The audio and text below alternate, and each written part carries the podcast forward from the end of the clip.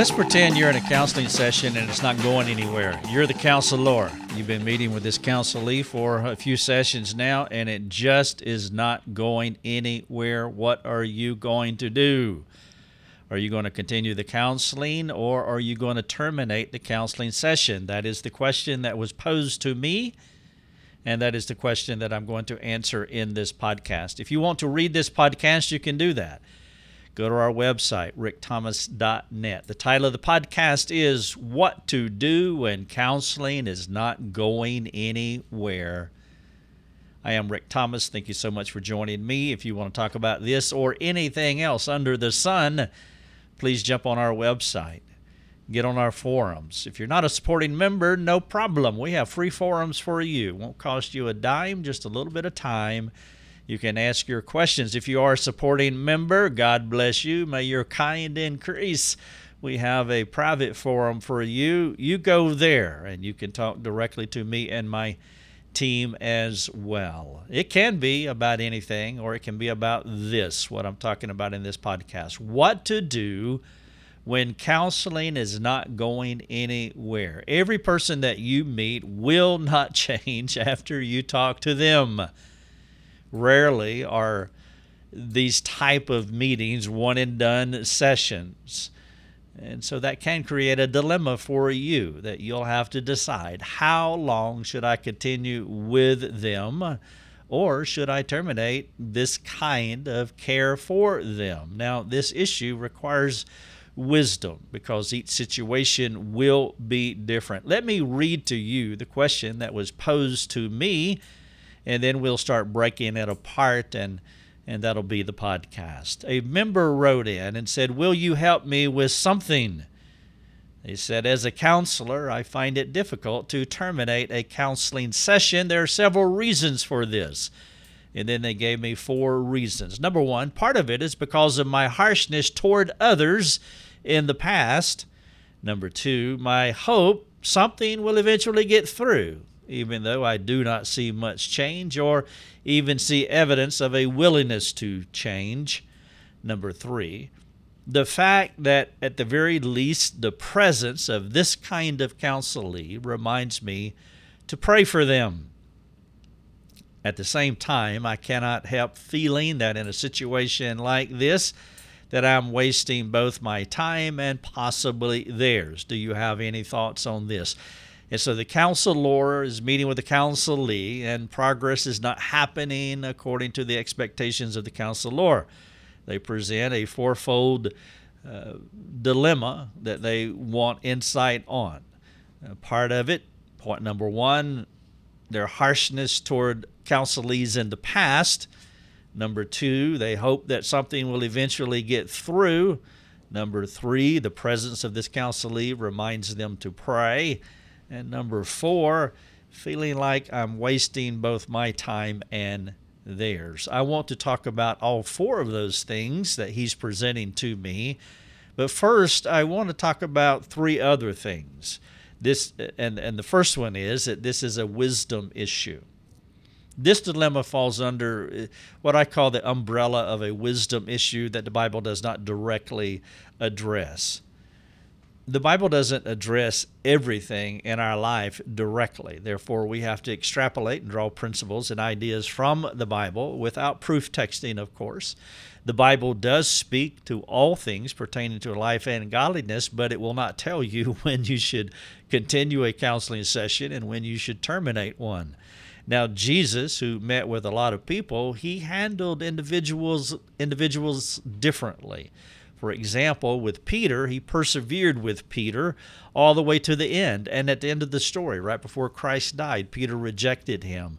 Peter was not changing. In fact, he didn't change until after the resurrection, but Christ stayed with Peter through the whole process. He never terminated, if I can put it this way, he never terminated his counseling sessions with Peter. Then uh, Mary and Martha came to him in John 11, and Jesus responded in a different way to them. It was about uh, their brother Lazarus who was dying, and Jesus was slow.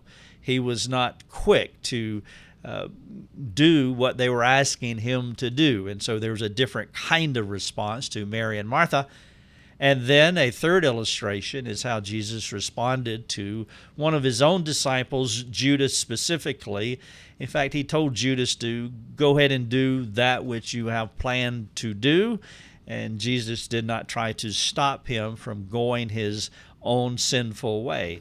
And so there's three different contexts with individuals that Jesus met with, and he responded in three different ways. Now, that is important for you to understand, and it's why I say that this situation here falls under the big umbrella of wisdom issues. It's vital for you to know that there are no absolute right or wrong or black or white answers to your dilemma.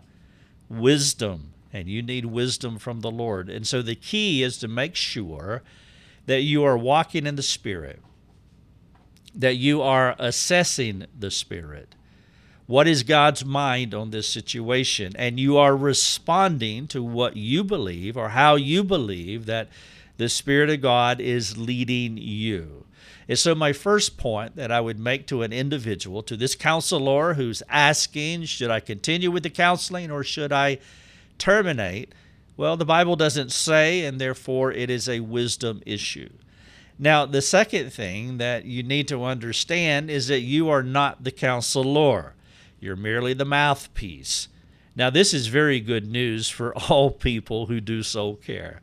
It should release you from any artificial or self induced pressure to bring change to someone. Whether you're a spouse, a parent, a friend, or a counselor, or a pastor, or a small group leader, whatever leadership role that you have, it's all the same in this sense. The Spirit of God is the change agent in stubborn lives. And so it's not your job. Point number one, it's a wisdom issue. You'll have to discern how the Spirit of God is leading. Point number two, it is not your job. The Spirit of God is the counselor. You must become comfortable as God's water boy. As we learn in 1 Corinthians 3 6, that Apollos watered, Paul planted, but it was God who gave the increase. Therefore, you want to guard your heart against the mini Messiah complex, meaning you are not the Messiah. If you think that you are the one that is supposed to bring change, it could ratchet up your emotional involvement in a situation like this.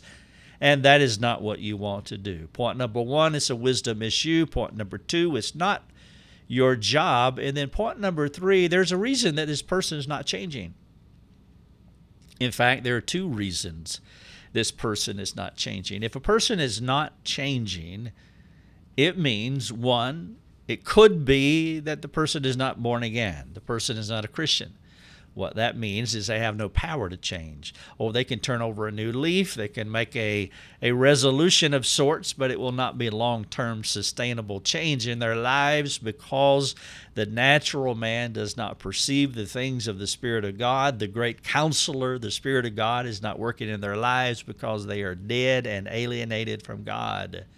Now, I'm not saying that the person that you're counseling is not a Christian. I am saying that if they are not changing, you must at least consider this, realizing that it is at best a subjective assessment because you can't ultimately know if anyone is saved or not. So, if a person is not changing, it could be, maybe subjectively discerned they are not born again, or it could be that sin has captured them. If they're caught in sin, they will not make spiritual progress. Uh, there's so many times where I've counseled people who were not moving forward in their sanctification, and it seemed like they were born again people, that they were regenerated, but there was some hidden sin in their life. Sin had captured them, and thus they could not. You can't serve two masters. You will either love one and hate the other, but you can't love both of them equally. And so if a person is caught in sin, well, they're not going to move forward. But neither of these reasons is because of you. And so you don't want to put pressure on yourself because of these two reasons. Sometimes people can think that change is all about them. The counselor can take that pressure and put it on themselves. It's not. And it could be, and I'm not saying this is what you should do with this person, but it could be that the best thing you could do is to let them go one of the ways that I think about this in my line of work, I've been doing what people would call biblical counseling, professional counseling for over two decades now. But many people are pressing in on me, asking me for help.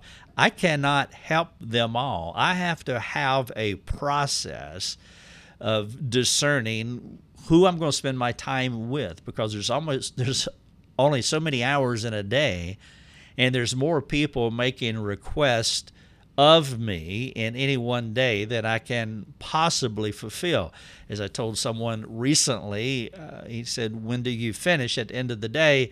As in, when is your job done? My job is never done. My job hasn't been done as long as I've been leading this ministry for over a decade now. I've never finished my job. I say, I just stop. That's what I do. I just stop because it's never complete. There are more people pressing in on me asking for help than I can accommodate in any one day. I cannot help them all. Therefore, my general working rule of thumb is to help those who put forth measurable effort. If they are not willing to put forth the effort, I will move on to the next person, the person who wants to change. There is always somebody standing in line who wants to change, and it is evidenced by their observable work ethic. And if they are wanting to change and they're willing to do the necessary things to change, I am going to spend my time with them. And then if I have discretionary time, I may spend time with those who are a little more difficult, but I cannot help everyone. And so I don't put that pressure on me. Point number one, it's a wisdom issue. Point number two, it's not your job. Point number three, you want to discern the reasons for their lack of change. The title of this podcast is What to Do When Counseling is Not Going Anywhere. My supporting member wrote in, and they mentioned four possible concerns in their question. Now, I want to address their four concerns. One of the concerns that they had is they wanted to continue counseling this person because of the past harshness that the counselor has exhibited in his past counseling sessions. The second point he made was he doesn't have faith that he's making a dent in this person's life. He doesn't have faith for change. The third point that he made it well by meeting with this person, at least it reminds me to count, to pray for them and then number four, he says, I may be just wasting my time and theirs. So I want to take all four of those points. The first one is past harshness. I want to continue counseling this person because I do or have had a tendency in the past to be harsh with people. Well, this is what I want to say to you is that you do not need someone to remind you of your previous failure. You don't want to remind yourself of your previous failure at any time if you have successfully, meaning biblically, repented of it. What you're talking about here is guilt motivated counseling. I'm going to continue counseling this person because of this residual guilt that I have in my past because of harshness that I've had toward other people. Now, your motives in this case are not right. There's something wrong with your motivations. God is gracious and He has forgiven you. Now, I'm going to assume that you have asked Him to forgive you for being a harsh counselor. If He has, then you need to move on. It is unwise to create context, current context, to remind you of your past failures. Now, your second point here is that you really don't have faith that this person is going to change. You're not making a, a dent in their mind, in their brains, and you're not getting anywhere with them. You do not need uh, to meet with them under the condition that something's got to sink into their brain, something that I say. And that's not your job. As I said earlier, you are a mouthpiece for God. You're not the person that does the sinking in. The Spirit of God is the one who does the ultimate counseling. Remember, you're not the Messiah, you're not the change agent. The Lord changes people. The truth is, if you terminated the counseling, and I'm not suggesting that you do that, I mean, that may be something that you do, but if you do terminate the counseling, God can remind them of your words years later, even after you're dead. And so you don't have to continue this counseling with the expectation that eventually, at some point in the future, it's going to sink in. You may need to discontinue the counseling, but if you do, they will never be able to stray from the Lord. They may leave you and never see you again, but they will never get away from omnipresent God. As the psalmist said in 139 7, Where shall I go from your spirit, or where shall I flee from your presence? They will not flee God, and He will take your words and use them, even though they're not sinking in, apparently, at this point in time. And then you said, well, at least they remind me to pray by having this kind of person in my life. Well, my response to that is that you can add them to your prayer list rather than spending hours with them to be reminded to pray for them. And that sounds like a torturous way to remember to pray for somebody. I'm going to meet with you for two hours a week and be miserable during the counseling session, but it will remind me to pray for you. Well, take your pencil, write their name down on a piece of paper, and remember that way. And then your fourth point is I may be wasting my time and theirs. Now, that is possible, but remember that God is a multitasker, that God is always doing something, even if it is only to work on you. Some of my most difficult counselees have been gifts from the Lord to help me work on me. Every person that I meet is an opportunity for careful reflection that allows me to mature in Christ. Maybe that person's not changing. Maybe it appears that you're wasting time as far as redemptive time with them, but you're not wasting time if you are learning the lessons that God is desiring to teach you through this counseling season. Maybe this counseling season is more about, if not all about you, and not so much about your counselee. And so there's my four responses to your four reasons to continue counseling. And now I want to answer in the clearest way that I can what you're really asking is it time to end this counseling session? Nobody can tell you when to end a counseling session other than the Spirit of God. If anybody says otherwise, be careful. Nobody can tell you that. Now, I would recommend that you read my article on how to make a decision about anything. It is embedded here in this article from this podcast. It's one of the more popular articles on our website, and I would encourage you to read it. How to make a decision about anything. You can search it in the search box or you can get the link from this article, and that will help you in this idea of decision making because ultimately you're asking a question of how to make a decision. If you believe it is time to end a counseling session, let's say you come to that point, and it's and I want to have one more counseling session with this individual and then we're going to terminate it. And that's fine. If that's the way God is leading you, then be free to terminate it. And if you are if you do terminate it, then here's something that I want you to consider. I want you to say the most important thing that you want that person to know in the last session that you have with them. Make your last session your most memorable and your most instructive. The average person is not able to remember the second, the third, the fourth, the fifth, the sixth session that you had with them, not the details of it, and you want them, them to retain one vital piece of information. You want to leverage this for their benefit in your last session so the night before you meet with them, I want you to pray through some of the takeaways that you want them to retain. These things may be hard things, so do not give in to the fear of man. Be clear, speak the truth in love. Make sure it's the clearest truth you can communicate, the facts that will give them an accurate picture of your overall assessment with them.